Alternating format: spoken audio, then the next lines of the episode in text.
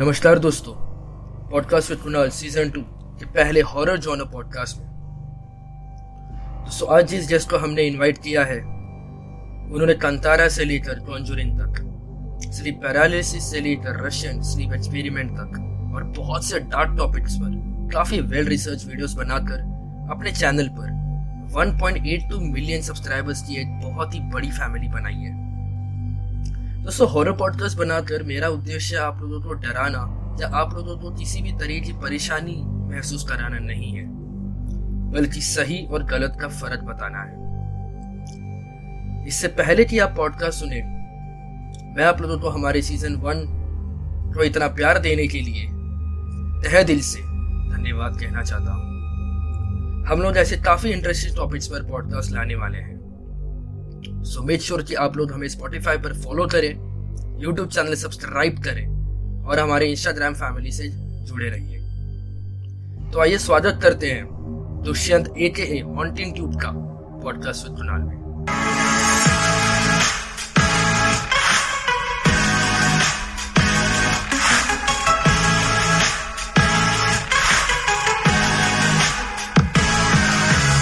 दिव्यांशु, भाई haunting tube welcome to podcast with Kunal स्वागत है आपका.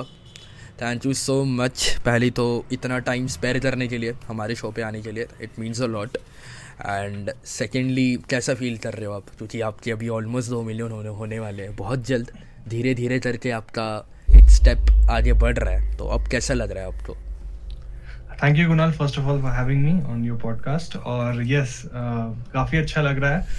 I have been in this YouTube journey for more than 5 years now wow so it's around 6 ओ भाई या अप्रैल में 6 हो जाएगा. So yeah slow and steady growth है but I am happy I am happy with how it's going मैंने जब आपका चैनल ना एक्चुअली हुआ क्या था मैं बताता हूँ। मैं डिस्कॉर्ड पे बैठा था। इफ़ यू आपको पता है डिस्कॉर्ड है आपको पता ही होगा ऑब्वियसली इवन इफ़ हाँ तो मैं डिस्कॉर्ड पे बैठा था। I was chatting with my audience and all तो मैं बस यूँ ही ना मैं बैठा बैठा हुआ मैं बात कर रहा हूँ यार कि मेरे तो ना टॉपिक चाहिए। मेरे तो गैस बताओ किसको लाऊँ किसको लाऊँ मुझे हॉन्टिंग ट्यूब को भी लाना है। मेरे को हॉरर वीडियोज़ बनाने हैं। तो उन्होंने मेरे को बताया भाई आप हॉन्टिंग ट्यूब को लाओ। आप उनको लाओ क्योंकि उनका चैनल बड़ा सही है। मैंने फिर देखा आपका चैनल आई वॉज़ लाइक भाई साहब क्या चैनल है? क्योंकि अभी दिक्कत ऐसी आने वाली है क्योंकि आपने हर चीज़ पे वीडियो बनाई है। स्ट्रीम हाँ. के उस पर अपने वीडियो बनाई है अपने बहुत लाइक मेरे तो ऐसा ना जब जो डिफिकल्टी अब फेस हो रही है मैं तो पहले तो डिफिकल्टी फेस होती नहीं थी। क्योंकि अब मुझे हो रही है क्योंकि अब इस वजह से हो रही है क्योंकि आपने हर चीज़ पे बनाई है वीडियोस तो मैं शुरू कहाँ से करूँ? मुझे ये थोड़ा दिक्कत हो रहा है। मैं शुरू कहाँ से करूँ? कहाँ से मैं यू नो क्या कहते हैं उसको कि स्टार्ट कहाँ से करूँ कौन सा टॉपिक पकड़ूँ? तो मैं शुरू करना चाहूँगा आपके चैनल के जर्नी की तरफ़ से। मैं उस तरफ़ जाना चाहूँगा। Okay so I started my channel in 2017 2017 में जब मैं उस टाइम में जॉब कर रहा था मैं एज अ प्रोफेशन इंजीनियर था पहले। uh, तो मैं इन्फोसिस में जॉब कर रहा था उस टाइम पे। तो इनिशियली मेरा पोस्टिंग जो मेरी पोस्टिंग हुई थी भुवनेश्वर में। भुवनेश्वर में आई वाज ऑन बेंच तो मेरे पास काफ़ी टाइम रहता था। तो कॉन्सेप्चुलाइज चैनल को तभी किया था लेकिन मेरा मेरा पहला चैनल हॉन्टिंग ट्यूब नहीं था। अच्छा। उससे पहले एक और दूसरा चैनल था मैंने कॉन्सेप्चुलाइज किया था बट टाइम उतना मिला नहीं कभी। क्योंकि इधर उधर में मतलब नया नया जॉब लगा था पैसे मिले थे तो इधर उधर में था। और उसके बाद फिर जब मैं पुणे शिफ्ट हुआ तो फाइनली मेरे को थोड़ा बहुत टाइम मिलना शुरू हुआ। तो then I started a channel वो एक एनिमेशन टाइप का चैनल था। With book summary and all कुछ इस तरह का।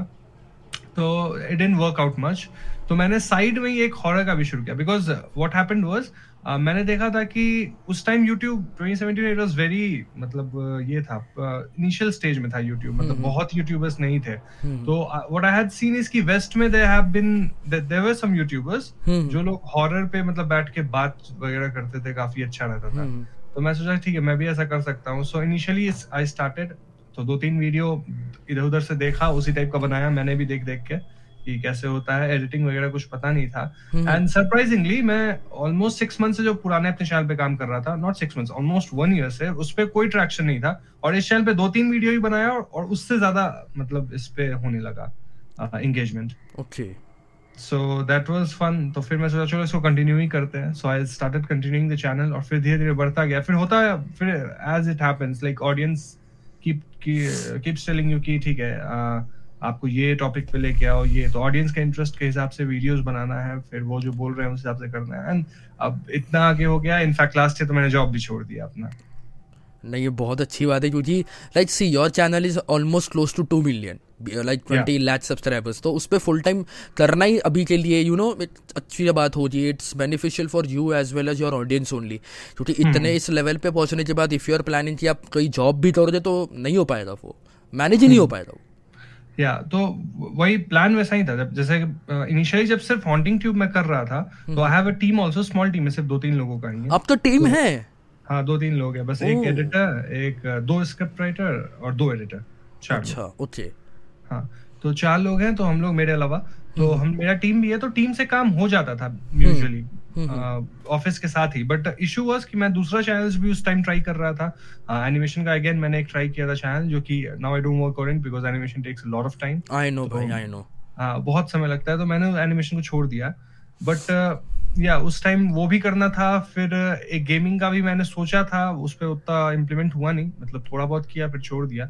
बट अभी अगेन मैं सुपर हीरो जॉनर में थोड़ा सा कर रहा हूँ तो if you have to do like multiple things तो फिर जॉब के साथ पॉसिबल नहीं एग्जैक्टली exactly, क्योंकि मैंने जब देखा आपका चैनल तो आपके उसमें सुपर हीरो का भी था एंड हॉरर का भी था। And the best part was your audience was spreading love on both the content उनका hmm. ऐसा नहीं था कि आप एक कंटेंट डाल रहे तो उसी पे प्यार है। लिटरली मतलब आप यकीन नहीं करोगे मैंने जब ट्विटर पे डाला था एंड यू रीट्वीटेड उसके बाद तो भाई जो उस पर एंगेजमेंट हुई है भाई साहब पहली बार ऐसे हुआ है कि मैंने किसी क्रिएटर को बुलाया है और मैंने अनाउंसमेंट ट्विटर पे डाली है और आपके फैंस भाई इतने सारे हैं इतना पसंद करते हैं आपका video like how do you feel कैसा लगता है आपको? कभी yeah. सोचा था ऐसा होगा। So so, the thing with like the response from fans क्या होता है कि initial days when you start YouTube तो वो बहुत ही ज़्यादा मिक्स्ड फीलिंग होता है। लाइक like, क्या होता है कि like there are hundreds of people because you are not media exposed right आप इनिशियल डेज़ आप शुरू करते हो तो आपको आइडिया नहीं होता कि कैसे लोगों हाँ, को नेचुरल है है। सो उस टाइम क्या होता है कि कुछ अच्छा कोई लिख देता है तो बहुत ज़्यादा अच्छा लग जाता है जितना नहीं लगना चाहिए। और खराब कोई लिख देता है तो बहुत ज़्यादा खराब लग जाता है अगेन जितना नहीं लगना चाहिए हम्म। तो इनिशियल डेज़ में it's very difficult it's very challenging for anyone जो फ़र्स्ट टाइम मीडिया इंडस्ट्री में आ रहे हैं and they are opening themselves up to lot of people lakhs of people तो इनिशियल में थोड़ा होता है दिक्कत बट एज टाइम ग्रोज तो आपको मतलब एक सेंस ऑफ़ नेचुरिटी आ जाती है साथ में हम्म। आपको थोड़ा सा मतलब ये भी हो जाता है कि कोई अगर गाली भी लिख रहा है कोई बुरा बात बुरी बात भी लिख रहा है तो आप उसको इग्नोर कर देते हो और कोई अच्छी बात भी बहुत ज़्यादा लिख रहा है तो आप मतलब उसको अप्रिशिएट करते हो बहुत ज़्यादा बट आप उसको मतलब एकदम सर पे नहीं चढ़ने देते हो। हम्म। कि ठीक है मतलब इट्स इट्स ओके मतलब he is good but actually मुझे सबसे ज़्यादा अच्छा लगता है that is when I go out in public usually मेरा फेस कैम होता नहीं है स्पॉन्सर्स हम्म। वगैरह रहे तो फेस कैम करता हूँ या कुछ वीडियोस फेस कैम होता है तो usually people don't know me so I can go outside easily मेरे को कोई पहचानता नहीं है। बट समटाइम्स नॉट समटाइम्स आजकल तो बहुत रेगुलर हो रहा है every time I go out like एक दो लोग पहचान जाते हैं मेरे को। हाँ वो तो, भी क्योंकि आपका एक और चैनल है जहाँ पर आपने you know you make videos like आप कैमरे के सामने खड़े होते हो and you use a green screen and everything तो मोस्ट प्रोबेबली लोग उस वीडियो तो आपको ज़्यादा देखते रहेंगे उस चैनल को ज़्यादा फॉलो करते रहेंगे तो उनको आपका चेहरा लाइक फेमिलियर फेमिलियर हो दे रहेंगे आपके लोग. या तो वही वो बाहर मिलते हैं. तो ये थोड़ा अच्छा लगता है क्योंकि ऐसा होता है कि एक ही दो लोग मिलते हैं तो आपको कुछ पर्सनल प्रॉब्लम भी नहीं होता. ऐसा नहीं कि सौ लोग आ गए हैं तो you have to like be very careful नहीं एक ही दो लोग मिलते हैं और आज तक मेरा जो पर्सनल एक्सपीरियंस है मैं जितने भी लोगों से मिला हूँ every single person every of my subscribers have been so sweet to me मतलब आते हैं बहुत अच्छे से बात होता है हम लोग का पाँच दस minute we talk about it फिर फ़ोटो तो खिंचवाते हैं एंड दे गो सो वो एक बहुत अच्छा इंटरेक्शन रहता है मेरे को। मतलब वो अभी भी मेरे थोड़ा सा नहीं होता है उसको उस इमोशन को मैं अभी तक हैंडल ठीक से नहीं कर पाया हूँ बिकॉज़ वो मेरे साथ बहुत ज़्यादा हुआ नहीं है। बट जितना बार भी हुआ है काफ़ी अच्छा लगता है। ब्रो हॉरर अभी ना हमने एक recently we have hosted a horror author Neil Valentine D'Silva and he is India's only horror author मतलब उन्होंने जब लिखना hmm. शुरू करा था he was the only person जो कि हॉरर के बारे में और ऑटल्ड एक्सपीरियंसिस के बारे में नॉवेल uh, राइटिंग hmm. कर रहे तो उनका भी यही कहना था कि यू नो हॉरर जब भी कोई लिखता है. दो रीजंस होते हैं एक. तो उनके रियल लाइफ में कुछ ऐसा हुआ रहता है अकल्ट एक्सपीरियंसेस हम्म। या यू नो हॉन्टेड ऐसा कुछ या कुछ ऐसा होता है जिसमें उनके उनको ऐसा लगता है कि यार ये नेचुरल नहीं है इट्स सुपर नेचुरल तो वो उसको और रिसर्च करते हैं। And eventually some become paranormal investigators some become horror author कोई आप जैसे यूट्यूब वीडियोस बनाता है तो मुझे ये जानना है कि आपका रीज़न क्या था? स्पेसिफिकली हॉरर में एंटर करने के लिए हॉरर जॉनर में। ओके okay, तो मेरे साथ ऐसा कोई पर्सनल एक्सपीरियंस तो है नहीं तो that was certainly not the reason मेरा पर्सनल रीजन मेरे को लगता है कि दोनों में से कोई नहीं था मेरा कुछ अलग ही रीजन था। मेरा रीजन ये था कि मतलब मेरे को बचपन से ही हॉरर फिल्म्स बहुत ज़्यादा पसंद था। बचपन okay. से मैं देखता था काफ़ी ज़्यादा। और स्कूल वगैरह में भी मैं था तो मतलब हम लोग नहीं होता दोस्त लोग बैठ के आपस में बात कर रहे हैं तो कहानियाँ बना रहे हैं। हम्म। तो उस टाइम हम लोग कहानियाँ बनाते थे तो ये अर्ली डेज़ की बात है जिस टाइम हमारे पास उतना इंटरनेट एक्सेस नहीं हुआ करता था तो हम लोग हम्म। बहुत लिमिटेड हॉरर मूवीज़ देखे हुए थे फॉरेन वगैरह की। हम्म, तो उस पर बात होता था यार कॉन्जूरिंग देखा था? कॉन्जूरिंग उसमें ऐसा हुआ था। या फिर उस टाइम एक थर्टीन घोस्ट करके एक पुरानी मूवी थी। वो मूवी बहुत ही अमेजिंग सी थी और कभी कभी वो आती थी चैनल्स पे तो देखते थे तो उस पर बात होती थी। तो उसको हम लोग एज ए फैक्ट प्रेजेंट करते थे कि ऐसा भी होता है ये वो मतलब आपस में डिस्कशन तो ये बहुत फैसिनेट करता था ये सा ये इस तरह का डिस्कशन मुझे. तो जब मैं इनिशियल चैनल एक बनाया था वो वर्क नहीं किया तो मैं सोचा कि ठीक है एक बार हॉरर करके देखते हैं बिकॉज़ बाहर में देखा था चल रहा था वो चीज़ और मेरे को लगा इंडिया में कोई कर ही नहीं रहा था उस वक्त पे. और हम्म। मेरे को लगा मूवी वगैरह का बात क्योंकि उस टाइम उतना मूवी एक्सेसिबल नहीं है जितना आज है. आज आप कहीं से भी देख सकते हो इतने सारे ओटीटी प्लेटफॉर्म से उस टाइम ऐसा था नहीं. मैं हम्म। चलो मूवी की कहानियाँ बताते हैं कैसा रहता है. एंड uh, इसीलिए मैं स्टार्ट किया एंड फिर मेरे को भी इंटरेस्ट आ गया। मतलब मैंने देखा कि भाई यहाँ तो मैं सोचता था हॉरर सौ दो सौ मूवी होंगी यहाँ तो हज़ारों फ़िल्म मतलब हॉरर में बनी हुई है। तो ये मेरे लिए एक अलग अनएक्सप्लोर्ड एरिया आ गया। तो फिर एक्सप्लोर करते करते फिर ऑडियंस के साथ एक बॉन्ड भी बन जाता है। तो ऐसे करते हैं मेरा हॉरर में एंट्री हुआ। वही क्योंकि हर हॉरर मूवी हाँ। तो अगर आप देखोगे ना तो every horror movie has its own plot her horror movie हम्म। किसी दूसरे हॉरर मूवी से काफ़ी अलग होगी। Conjuring will be different to Conjuring 2 या Conjuring 2 will be different from Annabelle. Annabelle will be different from Insidious. इनमें कोई लिंक नहीं है। हर हर मूवी अपने आप से एक अलग मूवी है। तो हम्म। वही एक सीन रहता है कि क्रिएटर्स मतलब आप जैसे क्रिएटर्स जो हॉरर वीडियोस बनाते हैं तो डिफिकल्टीज आती रहेगी राइट फॉलो करना या रिलेटेबल कंटेंट बनाना। तो हॉरर एक ऐसा जॉनर है आई लाइक टू टेल कि जिसमें सब जॉनर्स भी बहुत है। लाइक हम्म, हम्म, और यूजुअली आप जैसे सुपर हीरो मूवी में जाते हो तो सुपर हीरो में मिला जुला के दो तीन सब जॉनर आपको मिल जाएँगे exactly. या तो वो डार्क होगा बैटमैन जैसा या फिर जोकर जैसा बहुत ही ज़्यादा ग्रे ग्रे में जाएगा थोड़ा सा। हाँ बहुत ग्रे में चला जाएगा वो। या फिर मार्वल का आप एक फनी लाइट टोन पकड़ लो मतलब दो तीन ही इमोशंस होता है मतलब दो तीन इमोशंस तो बहुत सारे होते हैं मेरा कहने का मतलब दो तीन ही स्टाइल हम्म। होता है। बहुत लिमिटेड स्टाइल्स है। लेकिन हॉरर में जो है ना बहुत ज़्यादा सब जॉनर है मतलब हॉरर एक बहुत ही एक्सपैंडेड यूनिवर्स है। अब हॉरर में आपको साइकोलॉजिकल हॉरर हो सकता है बॉडी हॉरर हो सकता है थ्रिलर हो सकता है स्लैशर हो सकता है फिर से आपको मतलब कुछ भी आप सोच लो एंथोलॉजी फ़िल्म को पकड़ लो तो वो अलग हो जाएगा। तो इतने सारे जॉनर होते हैं हॉरर में कि हॉरर मूवी यूजुअली अगर थोड़ी सी भी एफर्ट के साथ बनाया गया हो तो वो बोरिंग नहीं होता है। हम्म। ठीक है? तो उसमें क्योंकि आपको कुछ भी हो सकता है तो थ्रिलर है तो उसमें पता करना है किलर कौन है। अगर साइकोलॉजिकल हॉरर है तो उसमें यही ओपन एंडिंग हो जाता है कि भूत था भी या सब कुछ उसके मन में ही था। तो there are many multiple things और हॉरर के थ्रू बहुत ही अच्छा अच्छा मैसेज भी इन जनरल मतलब हॉरर जो डायरेक्टर्स होते हैं, वो देते हैं सोसाइटी को। तो इसलिए मेरे को लगता है हॉरर एक बहुत ही डाइवर्स जॉनर है। लेकिन हैविंग सेड दैट हॉरर एक बहुत रिस्की जॉनर भी है एज अ फ़िल्म मेकर क्योंकि यूजुअली आपकी मूवी वन बिलियन डॉलर्स या पाँच सौ मिलियन डॉलर्स इतना नहीं कमा पाएगी एक हॉरर मूवी हॉरर मूवी की एक नीच ऑडियंस होती है। तो दैट्स हाउ हॉरर वर्क्स तो ऐसा ही है हॉरर का सीन तो इसीलिए मेरे को हॉरर काफ़ी इंटरेस्टिंग लगता है, क्योंकि आप हॉरर मूवीज़ देखोगे, बहुत डिफरेंट रहेगा एक दूसरे से, काफ़ी अलग कॉन्सेप्ट रहेगा तो मज़ा आता है कुछ नया जानने को। और थियरीज काफ़ी सारी बनती है तो वो भी काफ़ी अमेजिंग होता है। हॉरर और comedy I feel these both genres are really very difficult India में. या not only in India but world wide कि किसी को हंसाना और किसी को डराना बहुत hmm, ज़्यादा डिफ़िकल्ट है। Comedy I feel is more difficult than horror like horror क्या है कि आप मतलब एक अच्छी फ़िल्म अच्छी फ़िल्म है हॉरर मतलब there is no to doubt to question about it कि. आप ये एक अच्छी फ़िल्म है तो है वो 99% ऑडियंस को पसंद आएगा. लेकिन एक कॉमेडी फ़िल्म ऐसी हो सकती है ना जो अच्छी हो और फिर भी वो फ्लॉप कर जाए या फिर वो फिर भी वो ज़्यादा ज़्यादा लोगों को पसंद नहीं है. मैं एग्जांपल भी बताता हूँ. अभी एक फ़िल्म आई थी फ़ोन हाँ हाँ अरे यार वो तो यार it was one of the most I mean क्या प्लॉट था? लाइक वो प्लॉट एक्सप्लेन भी नहीं कर सकते वो बहुत क्लेवर कॉमेडी था ओके बहुत ही स्मार्ट वे uh, में उन्होंने कॉमेडी किया था। प्लॉट कुछ था ही नहीं it was kind of a spoof movie ठीक है? लेकिन बहुत स्मार्टली डन था। लेकिन if you see if you show it to general audience वो मूवी एक तो फ्लॉप कर ही गई इंडिया में एंड यूजुअली hmm. उसको मतलब अप्रिशिएशन नहीं मिला ऑल ओवर द बोर्ड लेकिन बहुत लोगों को मिला। तो comedy I think is more difficult than horror क्योंकि बहुत ज़्यादा सब्जेक्टिव चीज़ है।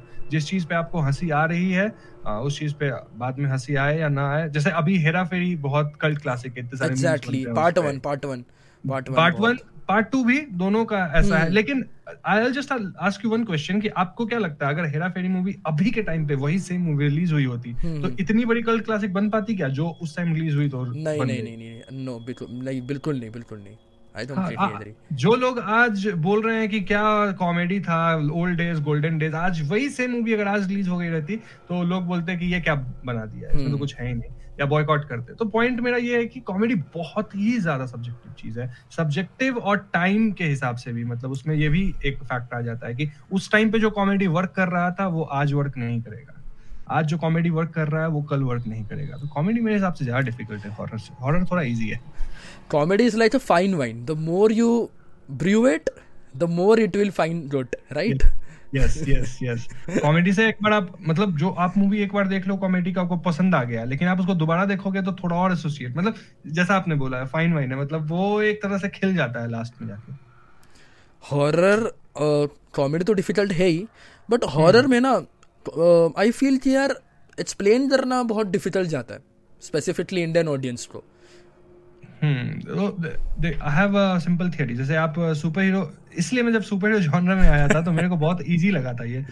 रीजन uh, भी कि मैं देखता हूँ सुपर हीरो क्रिएटर्स जितने भी होते हैं uh, वो लोग यूजुअली प्लॉट को एक्सप्लेन नहीं करते हैं मूवीज़ के। बिकॉज़ सुपर हीरो एक ऐसा जॉनर है जहाँ पे आपको प्लॉट में क्या ही बताऊँगा वो एक्शन ज़्यादा है ना उसमें। uh, जो अमेजिंग सीक्वेंसेस होंगे एक्शन होंगे प्लॉट भी रहता है अच्छा प्लॉट रहता है बट वो सुनने में उतना मज़ा नहीं आएगा जितना देखने में मज़ा आएगा। लेकिन हॉरर के साथ ऐसा नहीं है हॉरर कहानी सुनने में भी मज़ा आता है। ठीक है? तो वहाँ पे यूजुअली जो क्रिएटर्स होते हैं वो रिव्यू करते हैं या फिर किसी का आप ये बताते हैं। तो रिव्यू करना जैसे अगर आप एक रिव्यू वीडियो बना रहे हो सपोज़ एंटमैन अभी मूवी आ रही है क्वांटमेनिया हम्म, हम्म। तो अगर आप उसका आप रिव्यू शूट कर रहे हो मूवी देख के तो ना तो आपको कोई पॉइंट्स लिखने पड़ते हैं कुछ नहीं बस आपको बस पता है कि ठीक है मूवी मेरे को कैसा लगा उसका एक पॉइंटर बना लो छोटा सा स्क्रिप्ट कर दो। बेसिकली एक रिव्यू वीडियो में मूवी देखने के बाद दो से तीन घंटे के अंदर कंप्लीट कर लूँगा। बट ऐसा एक्सप्लेनेशन में नहीं होता। अगर मेरे को सेम मूवी को एक्सप्लेन एक्सप्लेन करना होगा तो मेरे को सारे पॉइंटर्स लिखने होंगे सीक्वेंशियली ताकि कुछ छूट नहीं जाए, क्योंकि एक बार देख के याद रहेगा नहीं उतना कुछ। सारे कैरेक्टर्स के नाम लिखने होंगे। स्क्रिप्ट लिखने में ही पाँच छह घंटा लग जाएगा, क्योंकि उसको कंसाइज करना है। फिर वॉइस ओवर फिर उसका एडिटिंग मतलब मिनिमम आपको दस से बारह घंटे एक वीडियो में लग जाएँगे। तो ऑब्वियसली ये जो एक्सप्लेनेशन होता है, वो बहुत ज़्यादा डिफ़िकल्ट होता है इन कॉम्पेरिजन टू रिव्यू करना किसी चीज़ को। मैं जब आपका चैनल एक्सप्लोर कर रहा था ना कल I came across one video of yours बता दूँ कौन सा? बताओ। रशियन स्लीप इवेंट एक्सपेरिमेंट भाई हाँ. वो चीज़ नहीं वो चीज़। मैं क्यों बोल रहा हूँ? अभी hmm. हाल ही में बियर बाई से बेसिकली उसने डार्क सीरीज़ शुरू करी है। एंड इस first episode was on this only Russian sleep experiment भाई क्या खतरनाक चीज़ है वो। मतलब मैं जब सुन रहा था I was not able to you know जब उसने शुरू करा ना मैंने हाँ। आँखें बंद कर दी अपने लिटरली क्योंकि वो हम्म। इतना गोरी था इतना डार्क था इतना ग्रे था कि हम्म। वो मतलब it was giving you goosebumps it was making you feel disturbed आपको गुस्सा भी आ रहा था अजीब भी लग रहा था and how was your experiment जब आपने इस वीडियो पे काम करना शुरू करा तो रशियन स्लीप एक्सपेरिमेंट के साथ मेरा एक अच्छा स्टोरी है छोटा सा। सो इनिशियली मैंने स्टार्टेड माय चैनल 2018 में ही मैंने रशियन स्लीप एक्सपेरिमेंट पे एक वीडियो बनाया था छोटा सा। तो उस टाइम मैंने वीडियो बनाया था and I was not sure कि वो ट्रू इवेंट है या नहीं है तो मैंने वीडियो में बोला भी था कि इफ़ इट्स क्या कहते हैं ट्रू इवेंट पता नहीं है नहीं है आई डोंट नो तो लेकिन फिर बाद में वो वीडियो हट गई एंड uh, उस पर कुछ इश्यूज़ आए। फिर अभी जब मैंने दोबारा उस वीडियो को बनाया तो I research about it and I came to know initial days में ही कि ये ट्रू नहीं है। मतलब जो लोग भी बात करते हैं ऑब्वियसली व्यूज़ के लिए करते हैं सब लोग यूट्यूब में व्यूज़ के लिए कर रहे हैं बट ये ट्रू नहीं है। ये क्रीपी हाँ ये सच एकदम नहीं है। Oh, ये एक ऑन इंटरनेट पे क्रीपी पास्ता से ओरिजिनेट किया गया एक स्टोरी है और इस स्टोरी को लोग इतना लेकिन बिलीवेबल वे में लिखा गया है स्टोरी को। कि लोग जो भी सुनते हैं उन्हें लगता exactly, है क्योंकि जब उसने वो वीडियो बनाया द उसका एक तो रिसर्च इतना वो था और स्क्रिप्टिंग इतनी थी editing obviously he is having one of the most finest teams who is working with him right now but जिस तरीके से उसने बताया आई थॉट कि यार सच्ची होगा। आई वाज लाइक यार शिट ये क्या चीज़ है? गलत है। भाई मैंने वीडियो के एंड में बोला भी था कि ये मतलब नहीं है बट हाँ फैसिनेटिंग काफ़ी है क्योंकि सुनने में मतलब लिटरल गूजबम्स तो आ जाता है क्योंकि उसमें जो होता है एंड इफ़ यू बिलीव कि वो सच है तो बहुत ज़्यादा मतलब शॉकिंग लगता है लेकिन हाँ वो सच नहीं है।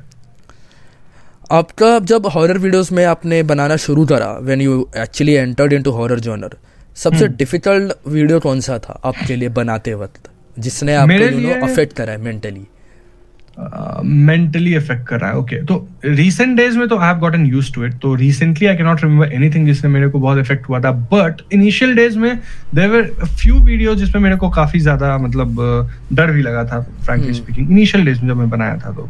uh, उसमें सबसे पहला वीडियो जो मेरे को याद आ रहा है अभी वो है द शाइनिंग मूवी पे जो मैंने बनाया था। Okay. अब द शाइनिंग मूवी वैसे कोई डरावनी मूवी नहीं है लेकिन when you delve into the deeper meanings of the movie ना तो वहाँ पे बहुत ही डिस्टर्बिंग चीज़ें हैं वहाँ पे। लाइक थोड़ा एक्सप्लेन कर कर पाओगे ऑडियंस को? मोस्ट प्रोबेबली उन्होंने हाँ। देखी नहीं होगी सो इट्स बेटर कि अगर आप थोड़ा सा एक्सप्लेन कर दो जे क्या पता कि उनको इंटरेस्ट लगे they can watch it and experience it themselves only तो द शाइनिंग बहुत ही कल्ट क्लासिक मूवी है। I think most of the people ने देखी रखी होगी। टीवी में भी काफ़ी आती रहती है। तो उसमें वही है कि बेसिकली वो एक होटल में जाता है रहने के लिए एक फैमिली वहाँ उसका देखभाल करने के लिए होटल होटल का क्योंकि वहाँ पे विंटर के समय कोई आता नहीं था।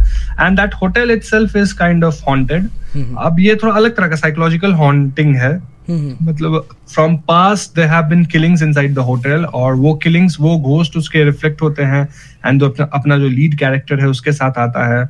एंड उसके ऊपर हावी हो जाता है। फिर कैसे उसकी जो पत्नी और उसका जो बच्चा है, वो लोग कैसे बचते हैं और होटल से भाग निकलते हैं? तो स्टोरी ऐसा है, और कैसे लीड कैरेक्टर पे बहुत ज़्यादा इफ़ेक्ट कर रहा है। बट यहाँ पे जो डीपर मीनिंग्स है, जिसकी मैं बात कर रहा हूँ, वो ये कि होटल में जो सबलिमिनल मैसेजिंग दिया गया है कि होटल में कौन कौन से घोस्ट हैं, उनके साथ पास्ट में क्या हुआ होगा। इसके साथ ऐसा क्यों हो रहा है?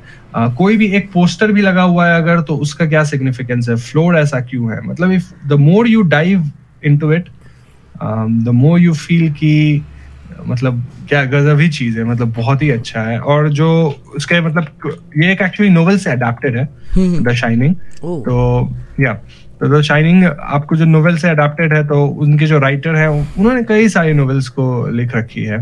तो ऐसा है। उस फ़िल्म को स्टैनली क्यूब्रिक ने मोस्टली डायरेक्ट किया था if I am not wrong तो या तो काफ़ी इंटरेस्टिंग मूवी वो मेरे को लगी थी। तो एक उसमें मेरे को डर लगा था और एक दो जो रियल स्टोरीज पे जब मैं कुछ बनाता था इनिशियल डेज़ में तो उस पर जब आप रिसर्च करते हो, जैसे उस टाइम वेरोनिका आई थी तो आप they claim it's on real story तो आप ऑब्वियसली रिसर्च करते हो कि वो रियल स्टोरी है कि नहीं।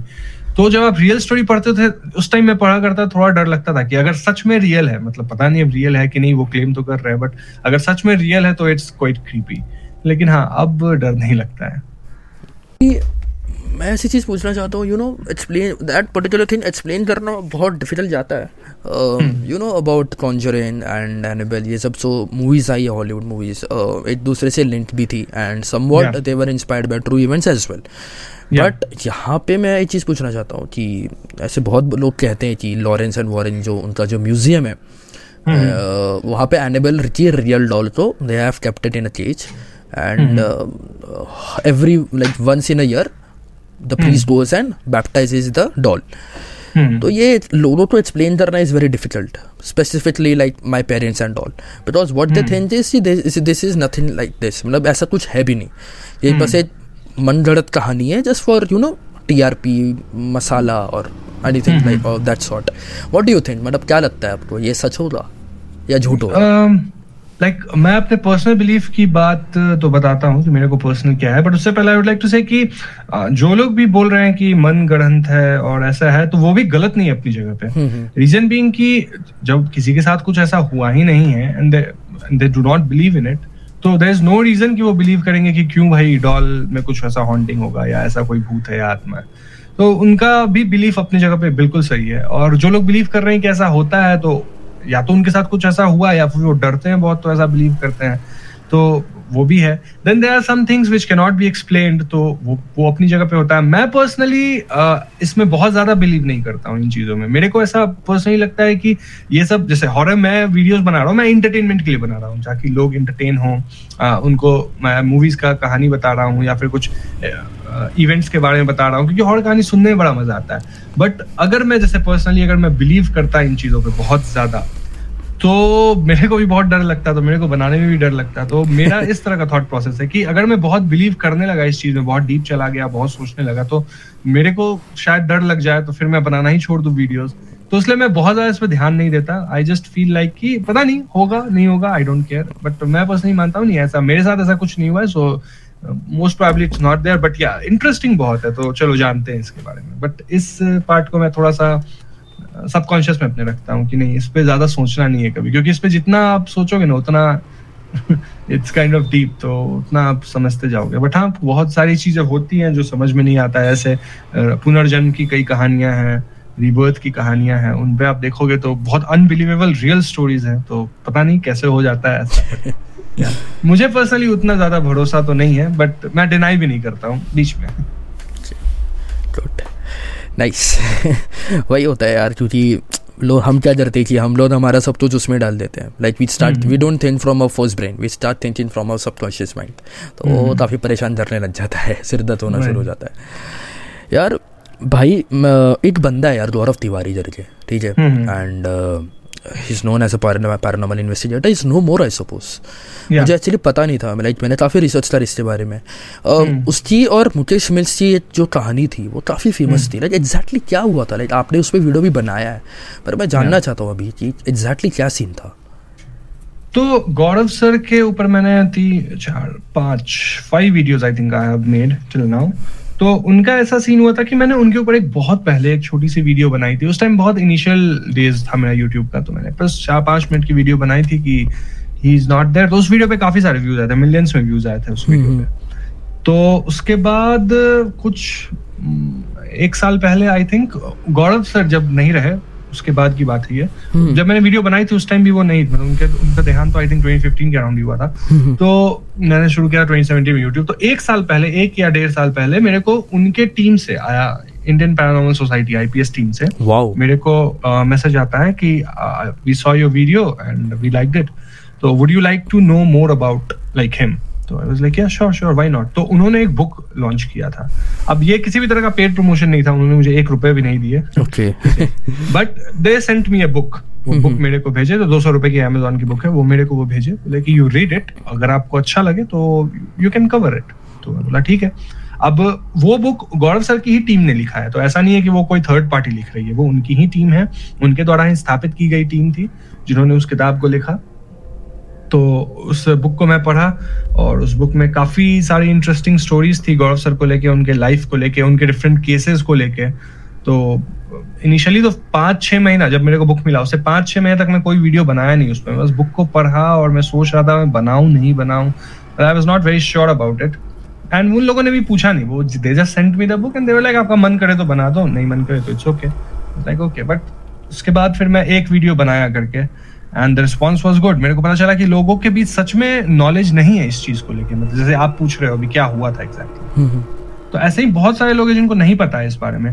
तो then then I started covering his cases जैसे मुकेश मिल्स का आप बात कर रहे हो उस केस को पकड़ा उनके ढेर सारे केसेस को पकड़ा। अब उनके केसेस को आप देखोगे तो बहुत सारे केसेस थोड़े बिलीवेबल लगते हैं कुछ अनबिलीवेबल भी लगते हैं। बट सपोजिटली तो सारे के सारे ट्रू स्टोरी से ही क्योंकि उनकी टीम नहीं लिखी है। तो अब कितना ट्रू है ये तो ऑडियंस पे छोड़ दिया गया। लेकिन हाँ उनकी टीम जो बुक में लिखी है, यानी कि वो ऐसा मतलब जो हॉरर एक्सपीरियंसेस था, वो तो रियल था फॉर श्योर क्योंकि वो गए थे उन जगहों पे। उन जगहों पे गए थे, अपना इक्विपमेंट्स लेके गए थे, इसका तो हंड्रेड परसेंट प्रूफ है। अब वहाँ क्या हुआ, क्या नहीं हुआ, उसका जो वर्णन है, वो कितना सही है, ये तो पता नहीं, किसी को नहीं पता। तो ऐसा है। और गौरव सर का वही, जैसे आपने मुकेश मिल्स की बात की तो उस स्टोरी में भी ऐसा ही था कि मतलब इट्स ऑलवेज अबाउट कि कोई एक प्लेस है जहाँ पे उसका कुछ एक बुरा पास्ट होता है, हमेशा। कि वहाँ कुछ ऐसा हुआ हुआ है। एंड uh, उस कारण से वो प्ले, प्लेस थोड़ा सा हॉन्टिंग्स uh, के अंदर आ जाता है। वहाँ पे बुरी आत्माएँ होती हैं या फिर अच्छी आत्माएँ होती हैं। Then he goes there he talks he tries to basically know the story because आप गौर सर के किसी भी केस में देखोगे उन्होंने सॉल्व नहीं किया किसी भी केस को। एक दो को छोड़ दिया जाए तो। जैसे होता है ना हम फ़िल्म में देखते हैं कि घर था वहाँ पे एग्जॉसिज्म करके हम्म। भूत भगा दिया। हम्म। तो उनके किसी भी केस में आप देखोगे तो ऐसा नहीं है कि वो गए और भूत भगा दिए। उनका हर एक केस ऐसा है जिसमें वो जाते हैं and he just goes to the root cause of why all these things are happening वो क्यों हो रहा है? वहाँ पे आत्माएँ क्या चाहती हैं? And then he kind of does that कि ठीक है। मतलब उसके साथ बुरा हुआ तो आत्मा चाहती है। तो काइंड kind ऑफ़ of, एक तरह से कह सकते हैं आत्मा को शांति मिल गई उससे। तो ये थोड़ा डिफरेंट है। तो हर एक केस में उनका ऐसा ही होता है। मुकेश मिल्स का जहाँ तक बात है तो उस केस में तो मतलब उनको भी पता नहीं चल पाया था वो भी अपनी टीम को लेकर वापस आ गए थे because it's a very dangerous place वहाँ पे पहले बहुत सारी सपोजिटली किलिंग्स वगैरह हुए थे तो उस वजह से है। तो ऐसा है। लेकिन जो भी बोलो उनका लाइफ जो था मतलब आई रिस्पेक्ट हिम लॉट और उन, उनकी जो लाइफ है बहुत ही ज़्यादा एडवेंचरस थी। एंड आई वुड से कि मतलब बहुत इंटरेस्टिंग है। तो मेरे को अच्छा लगता है तो मैं उस पर वीडियोस बनाया चार पाँच वीडियोस एंड सब लोगों को भी देखने में काफ़ी पसंद आया। तो अब तो केसेस बचे नहीं बुक्स बुक के मैंने सारे केसेस ही कवर कर दिए हैं तो कुछ बचा नहीं है बट क्या उस पर मैंने वीडियोस बनाई हैं। जो आ, ऐसे लोग कहते हैं ना कि डायन लाइक दे मतलब डायन है फिर पिशाज एंड ऑल तो hmm. लोग ऐसे कहते हैं कि डायन की जो ताकत होती है it's a very naive question that I am asking right now but ऐसे कहते हैं लोग कि उनकी ताकत यू नो बालों में होती है जो लाइक पोनी टेंस में होती है चोटियों में होती है। लाइक ये लेवल तक सच होता है ये। The whole concept of dayan and chudail I believe कि ये uh, मतलब उससे आया है। पुराने जमाने में जो चीज़ें होती थी उससे। जैसे कि आप देखोगे तो सैलम में सैलम विच ट्रायल्स हुए थे। ठीक है वहाँ पे लोगों को औरतों को स्पेशली विच बोल के जला दिया जाता था। तो सैलम विच ट्रायल्स हुए थे ऑब्वियसली वो लोग सच में विच तो थी नहीं। लेकिन कर रहा था उनके साथ ऐसा तो this is somewhat exactly like what happens in Indian villages कि हाँ। काला जादू बोल के किसी को भी मार दिया या जैसे कि जो आपके ऑडियंस अभी सुन रहे होंगे या सुनेंगे बाद में वो भी जानते होंगे कि वो अपने जब छोटे होंगे वो या फिर वो सुने होंगे ऐसी कहानियाँ कि कोई गाँव में कोई लेडी होगी या शहर अगर छोटा शहर है तो वहाँ भी सुने होंगे ऐसा कि वहाँ कोई लेडी है उनके हस्बैंड नहीं रहे या उनके बच्चे को कुछ हो गया तो पीपल आर सेइंग कि वही मार दी होगी करके। ये तो आई कैन गारंटी कि मेरी ऑडियंस से कहीं ना कहीं तो सुना ही होगा। हाँ हंड्रेड परसेंट तो वो बोलते हैं कि वो वही मार दी होगी करके वो डायन है करके।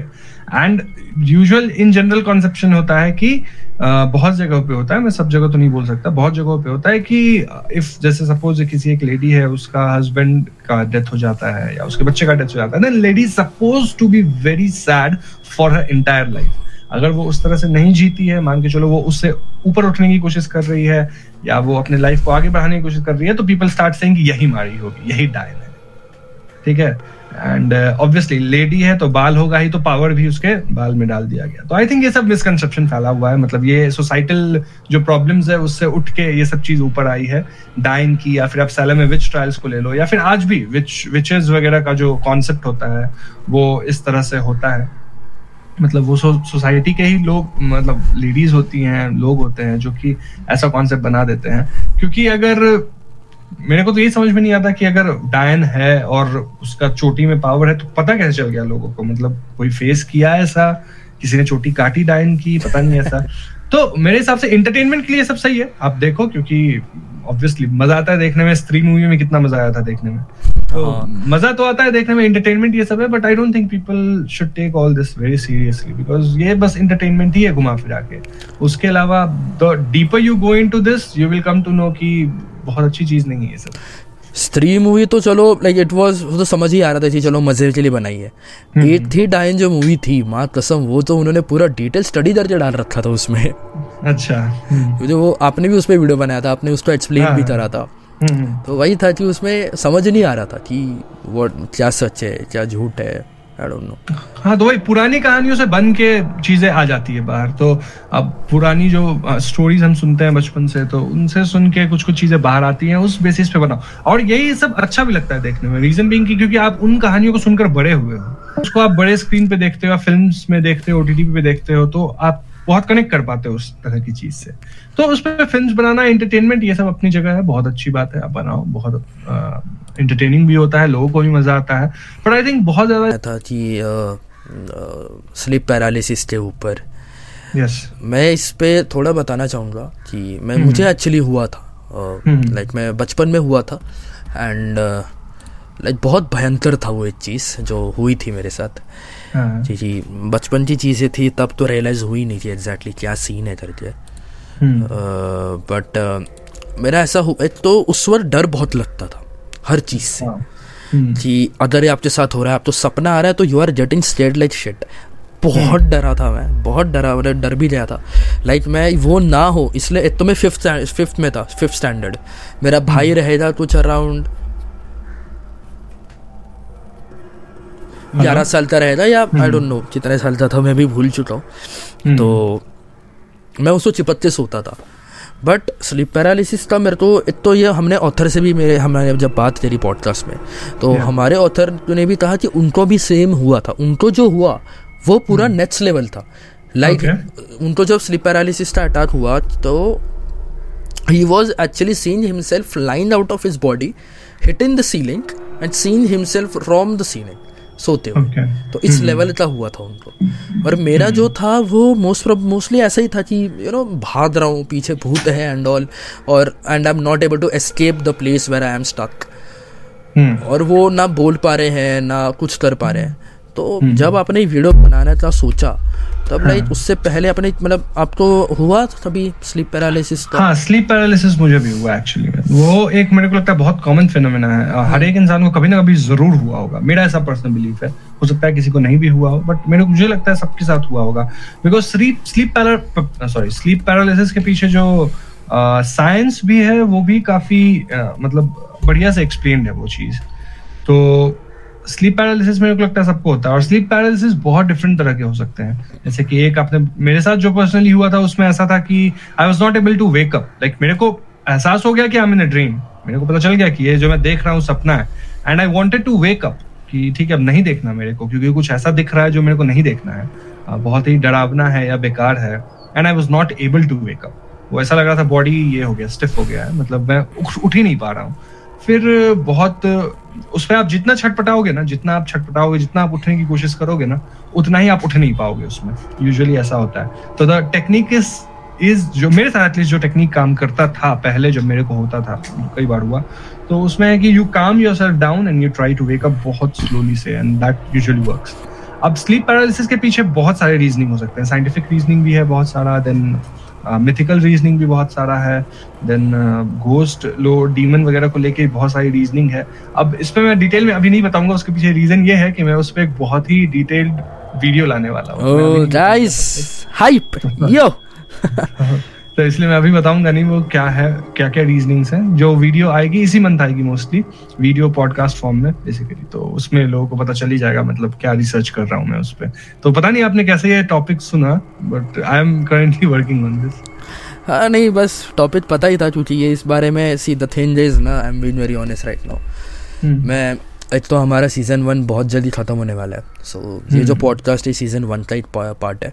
बट हम्म। यहाँ पे हम लोग क्या करने वाले हैं कि जो हमारे माइनक्राफ्ट के जो यूट्यूबर्स हैं हम इन्हें बुलाने की कोशिश करेंगे। तो those youtubers will be a part of season one horror जो रहेगा that will be a part of season two और हम okay. भी और कोशिश कर रहे हैं लाइक मैन ऑफ़ कल्चर को हम लोग कोशिश कर रहे हैं बुलाने का and and other youtubers also वो hmm. रहेंगे हमारे गेस्ट अपेयरेंसेस में तो hmm. अभी ये सीज़न टू का ये जो हॉरर पॉडकास्ट है मैं सोच रहा हूँ कि ये वाला एक हॉरर जॉनर में डाली दो हॉरर सीरीज़ में तो मेरा hmm. ऐसा ये कि जितने हॉरर टॉपिक्स है ना धीरे धीरे करके कवर अप कर ही लो ऐसा है हाँ, सही यस अभी मैं थोड़ा हॉरर से हटना चाहता हूँ क्योंकि हमारे ऑडियंस काफ़ी डर चुके हैं। तो मैं पूछना चाहूँगा कि आपको तो इंडिया के भाई फ्री फायर के सबसे बड़े यूट्यूबर फॉलो करते हैं यार कैसे क्या मुलाकात हुई है आपकी टोटल गेमिंग भाई से नहीं ऐसा नहीं मैं ट्विटर पे ही जान पहचान हुई एक्चुअली मैं मतलब आई वाज ट्विटर पे मैं एक्टिव नहीं था पिछले दो तीन महीने में एक्टिव होना शुरू हुआ उससे पहले मैं ट्विटर पे कुछ और ट्विटर पे मैंने प्रमोट भी नहीं किया आज तक अपने चैनल पे मतलब आई हैव नेवर सेड कि फॉलो मी ऑन ट्विटर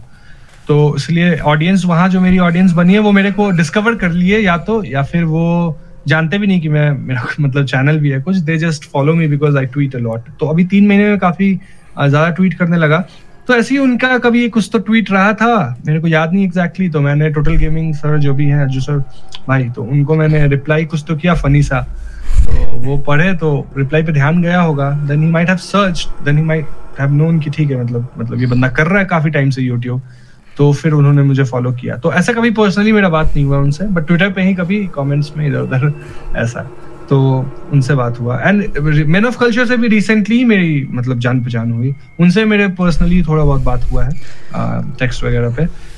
तो उनसे बात हुई है मेरी, लेकिन उनसे ही मिला नहीं हूँ मैं कभी। तो उनसे भी बहुत रिसेंटली मेरी जान पहचान हुई, जब मैं अपना नया चैनल ओपन किया बेसिकली तब। क्योंकि उस टाइम क्या हुआ था ओपन करने से पहले मैं सारे लोगों का जो भी सुपर हीरो जॉनर में वीडियोस बनाते हैं, चाहे वो मैन ऑफ़ कल्चर हो स्कूप कास्ट वाले हो तो उन सब का सुपर सुपर फिर से comic verse PJ explained B N F TV और भी जितने सारे चैनल्स हैं सबको देख रहा था। मूवी स्टॉक तो उन सब का मैं वीडियोस देख रहा था तो मेरे को पता चला कि अच्छा ये तो बहुत तगड़ी कम्युनिटी बनी हुई है। तो फिर मैं जाके एक एक करके सबको फॉलो करना शुरू किया सबसे बात करना शुरू किया। हाँ इन सब में से बस एक इंसान है जिससे मेरे पहले से बात होती थी। आ, वो मूवी स्टॉक हिंदी चैनल है उनके साथ मेरी मेरी दो तीन साल पहले से बातचीत हो रही है। Okay. बाकी किसी से ऐसी बातचीत नहीं थी। वो स्कूप कास्ट में मोस्टली मेंबर है।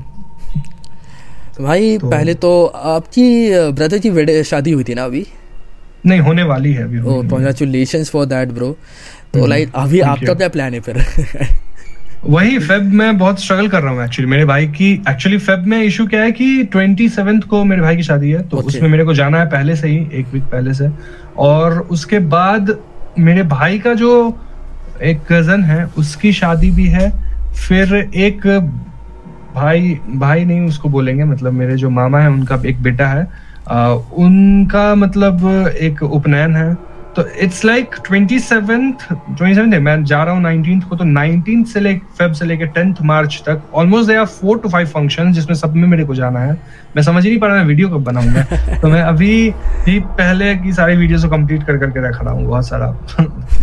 उस पीरियड में एटलीस्ट कुछ तो पोस्ट कर पाऊँ नहीं तो ट्वेंटी डेज़ एकदम मैं मेरे को एक मिनट भी मौका नहीं मिलेगा पीसी लैपटॉप वगैरह खोलने क्योंकि काम बहुत रहता है ना शादी का घर है तो काम रहेगा।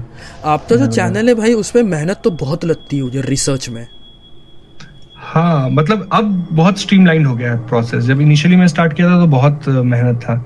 आ, हर जगह से खोजो बहुत सारे वेबसाइट से निकालो ये वो थियरीज देखो। लेकिन अब काफ़ी हद तक स्ट्रीमलाइन हो गया है क्योंकि अब कोई भी मैं मूवीज़ देखता हूँ तो मेरे को थियरीज देखने की ज़रूरत नहीं पड़ती। मैं देख के खुद ही बना लेता हूँ। और वही यूजुअली थियरीज होती है। आपने तो अभी जो कहा कि आप वेबसाइट से ले वेबसाइट को भी रेफर करते हो तो कभी कोई प्लेजरिज्म का इशू हुआ है? नहीं प्लेजरिज्म कैसे होगा? मतलब आई हैव नेवर मतलब वेबसाइट से मैं थियरीज वगैरह को सेक्शन को रेफर करता हूँ। अच्छा, जैसे कि अगर मैं वीडियो बना रहा हूँ द शाइनिंग मूवी जिस टाइम मैंने बनाया था वीडियो हम्म। तो मेरे को सब कुछ नहीं समझ में आया था उसमें जितना भी सबलिमिनल मैसेजेस दिया गया था वो सब। हम्म। तो उसके लिए मेरे को दूसरे के वीडियोस देखने पड़ रहे हैं दूसरे के वेबसाइट भी जाना पड़ रहा है। मेरा अपना भी उसमें है तो सबको मिला के मैं बेसिकली मैं इन्फॉर्मेशन डाल रहा हूँ लोगों के सामने तो उसमें प्लेजरिज्म तो कुछ ऐसा है नहीं। लेकिन अब मोस्टली वो भी मेरे को करना नहीं पड़ता। अब मैं मूवी देख के खुद ही अपना थिएटर अब इतना प्रैक्टिस हो गया और बहुत स्ट्रीम हो गया है प्रोसेस की, ठीक है? जैसे पहले मैं मूवी का अगर एक्सप्लेनेशन करना तो मेरे को तीन बार देखना पड़ता था। एक बार मैं मूवी देखता था, ठीक है। और दूसरी बार मैं मूवी देखते देखते पॉइंटर्स लिखता था एंड देन थर्ड टाइम देखता नहीं था मूवी बस स्क्रिप्ट लिखता था और कुछ अगर मिस हो रहा है तो एक बार चला के देख लेता था। तो पहले तीन बार मेरे को देखना पड़ता था। अब मेरा इतना स्ट्रीमलाइंड हो गया प्रोसेस और इतना आदत हो गया कि मैं मूवी देखते देखते पॉइंटर्स लिख लेता हूँ और उसको एक्सपैंड करके मेरा स्क्रिप्ट कंप्लीट मतलब मेरे को सिर्फ़ एक बार देखना पड़ता है बेसिकली तो ऐसे ऐसे प्रोसेस धीरे धीरे स्ट्रीमलाइंड होते जाता है तो मेहनत भी कम हो जाता है, क्योंकि आपको आदत भी हो जाती है उस चीज़ की। तो आदत भी हो गया तो बहुत ही स्ट्रीमलाइन वे में चलता है, बहुत ही अब उतना एफर्ट नहीं लगता जितना इनिशियल डेज़ में लगता था। आपको क्या लगता है भाई अभी बॉलीवुड का क्या यू नो फ्यूचर है in terms of horror movies क्योंकि अब आई डोंट थिंक सो कि कोई काम कर रहा है हॉरर मूवीज़ पे। हाँ अभी एक बस दिनेश ओजान का जो यूनिवर्स है अपना हॉरर का स्ट्रीम का यूनिवर्स तो वो एक है। बाकी उसमें भेड़िया तो अभी आई थी तो आई थिंक मूवी चली नहीं उतनी। मेरे को नंबर्स नहीं पता box office numbers but I think उतनी चली नहीं थी मूवी जबकि मूवी ठीक ठाक ही थी, वैसे कुछ। बहुत अच्छी या बहुत बुरी वैसा नहीं एवरेज मूवी थी। तो हॉरर ऐसे भी बॉलीवुड में हॉरर कभी भी बहुत ज़्यादा चला नहीं है मतलब लोग बनाते ही नहीं, क्योंकि बॉलीवुड में जो भी हॉरर बना है इनिशियल डेज़ में ओल्ड डेज़ में आप चले जाओ तो उस टाइम हॉरर बनता था, कुछ मूवीज़ वगैरह बनते थे। अब तो जो भी बनता है, वो बाहर से, पूरी तरह से वो छाप लेते हैं मतलब बाहर के कॉन्सेप्ट को उठा के पूरी तरह से बना देते हैं। मेरा पॉइंट है कि इंडिया में ऐसे ही घोस्ट लोड बहुत ज़्यादा है। मतलब आप हर एक गाँव में जाओ ना वहाँ का एक अपना लोकल घोस्ट होता ही है जिसकी एक कहानी होती है और लोग उस पर बात करते हैं। जब आपके पास अपने ही देश में इतना रिच घोस्ट लोर है तो फिर आप क्यों बाहर का चुड़ा सॉरी ये विचेस पे बना रहे हो एग्जॉर्सिज्म करवा रहे हो? मतलब क्या ज़रूरत है ये सब करने का? आप अपने घोस्ट लोर पे ध्यान दो। इसीलिए स्त्री मूवी क्यों चली थी? क्योंकि वो कर्नाटका के चुड़ैल नालेबा चुड़ैल पे थी। तो नालेबा जो है मतलब कम टुमारो बेसिकली उसका मतलब होता है नालेबा हाँ, स्त्री स्त्री का थोड़ा सा रिलेशन है उसमें। वही है। वही है। क्योंकि ऑब्वियसली मूवी तो अच्छी थी, ये तो रीजन था ही बट उसके अलावा एक लोकल जब कॉन्सेप्ट मूवी बनती है, लोग रिलेट कर पाते हैं उससे। आज को अगर कोई एक ऐसी मूवी बनती है जिसमें वो हम लोग को किसी गाँव के चुड़ैल के बारे में अच्छे से बताए तो जैसे आप बताए, एक थी डाइन मूवी में, उसके कॉन्सेप्ट को पकड़े, तांत्रिक वगैरह के कॉन्सेप्ट को तो वो इंटरेस्टिंग मूवी होगी। अब आप दिखा रहे हो पॉलिटेरिजस दिखाओगे घोस्ट बस्टर्स दिखाओगे तो तो वो तो फॉरन का कॉन्सेप्ट है ना तो वहाँ पे चलता है वो और वो ऑलरेडी लोग देख चुके हैं ओ टी टी पे सब लोग देख चुके हैं। सेम चीज़ क्यों देखेंगे? तो इसीलिए इंडिया में कम बनती है और इंडिया में एज आई सेड बिफोर कि इंडिया में मूवीज़ जो खास करके हॉरर में पूरे वर्ल्ड में ही मूवीज़ कभी भी हॉरर मूवी एक बिलियन या 500 मिलियन डॉलर नहीं कमाती है। बहुत कमाएगी तो 200 मिलियन इंडिया में भी सेम सिचुएशन है। कोई भी हॉरर मूवी 100 करोड़ नहीं कमा लेगी। बहुत rare of the rare case में rarest of the rare case में होगा। तो आपको बजट भी कम रखना है तो दे आर मल्टीपल चैलेंजेस जो लोगों को फेस करना पड़ता है। तो बॉलीवुड और अभी तो बॉलीवुड का सीन भी पता ही है क्या हो गया। मतलब हर एक मूवी पिटी जाती है। अनटेनलेस की मूवी बहुत बड़े बैनर की और बहुत हैवी ड्यूटी मूवी हो। मतलब एकदम एक्शन से भरपूर मूवी वरना वो थिएटर में नहीं चलती। आप कुछ भी लगा लो आजकल थिएटर में नहीं चलता। लोग थिएटर जाना बंद कर दिए हैं। तो अब के समय में तो हॉरर का फ्यूचर मतलब मेरे को लग रहा है कि बहुत मुश्किल ही है। भाई जब मैंने अपने ऑडियंस को बोला ना चाहिए आपके साथ पॉडकास्ट आने वाला है फिर ठीक है? तो they were relating your channel to थूनी Monday a lot in terms of horror videos तो लाइक आप तो आप तो डिफिकल्टीज हुई थी। इनिशियली जब आपको ये पता चला तो आपको तो पता ही होगा। आपके खुद की ऑडियंस आपको बताती भी होती थी यार यूँ नहीं खूनी मंडे के जो क्रिएटर हैं उनसे मेरी बातचीत भी होती है मतलब हम लोग काफ़ी कनेक्टेड है। हम लोग मिल एक बार मुंबई में मिले भी थे जस्ट फॉर लाइक वन और टू मिनट ही। हाँ। मतलब हम लोग एक दूसरे को ऐसा कुछ बातचीत नहीं हुई थी लेकिन मतलब we were the same spot और ऐसे टेक्स्ट पे तो बातचीत होती रहती है हमेशा तो खुनी मंडे को मैं जानता हूँ मतलब उनके चैनल को उनका वर्क हाउ दे वर्क कौन टीम के पीछे आई नो एवरीथिंग तो उनसे तो मेरी बातचीत होती है। और खूनी मंडे से मतलब यूजुअली एसोसिएट क्योंकि उनका थोड़ा एनिमेशन पे है पूरा हाँ, उनका अपना स्टोरी होता है तो थोड़ा डिफरेंट है। हाँ. लेकिन एक्सप्लेनेशन चैनल्स बहुत सारे हैं मतलब अपार्ट फ्रॉम मेरे चैनल को अगर आप पकड़ लोगे तो इसके अलावा भी बहुत सारे एक्सप्लेनेशन चैनल्स हैं जो करते हैं एक्सप्लेनेशन मूवीज़ की। तो उनसे बहुत सारा कंपैरिजन होता है बहुत सारे चैनल लेकिन वो कोई मतलब that's not at all an issue because सब लोग अपना ही काम कर रहे हैं। तो सब लोग अपना एक्सप्लेनेशन कर रहे हैं और हम भी कर रहे हैं। तो ऑडियंस को जिसका जो पसंद आएगा जिसका प्रेजेंटेशन बेसिकली पसंद आएगा ऑडियंस उसको चूज़ करेगी। क्योंकि मूवी तो एक ही बार सुनना है। अब तो भी क्या लगता है भाई हॉरर एज अ कंटेंट और एज अ जॉनर कितना फ्यूचर है अभी इंडिया में? हॉरर का फ्यूचर हमेशा था है और रहेगा। रीजन बिंग हॉरर की जो ऑडियंस है बहुत नीच ऑडियंस होती है। लाइक like, मेरे चैनल पे अब हो गए हैं 1.8 मिलियन सब्सक्राइबर्स मतलब that's a big number because at some point कोई एक पर्टिकुलर वीडियो हिट हो जाती है तो काफ़ी लोग सब्सक्राइब कर लेते हैं। लेकिन जो लोग सब्सक्राइब करते हैं वो बहुत ही रेगुलर मतलब वो वैसे सब्सक्राइबर नहीं है जो मेरी हर एक वीडियो देखेंगे। वो बहुत ही वैसा जो नीच जो सब्सक्राइबर्स जो मेरे हैं जो मेरी हर एक वीडियो देखते हैं नो मैटर वॉट हॉरर देखते हैं वो हमेशा थे हैं और रहेंगे। तो इसीलिए व्यूज़ भी काफ़ी कंसिस्टेंट वे में रहता है अगर आप हॉरर पे बनाओगे तो। तो कभी आप ऐसा नहीं होगा कि आप एकदम बड़े यूट्यूबर बन गए हो like you are the biggest thing in right now on the internet ऐसा भी नहीं होगा कभी और ऐसा भी कभी नहीं होगा कि आ, मतलब अब एकदम खत्म ही हो गया पता नहीं क्या हो गया। मतलब आप हमेशा एक बीच में लटकते रहोगे इधर से तो आपकी एक नीच ऑडियंस रहेगी वो आपकी वीडियोस देखेगी और आप भी उसी नीच ऑडियंस के लिए वीडियोस बना रहे हो। कुछ टॉपिक्स होते हैं जो मतलब बड़ जैसे स्त्री मूवी आई तो स्त्री बहुत फ़ेमस हो गई थी तो उसमें उसके लिए बहुत लोग देखे। कांतारा भी आई थी तो कांतारा भी मैंने बनाया तो वो बहुत लोग देख लिए। या फिर इसी तरह की कुछ भी एक आ जाती है एक डार्क सीज़न थ्री काफ़ी फ़ेमस हो गया था, उस पर मैंने बनाया तो बहुत लोग देख लिए।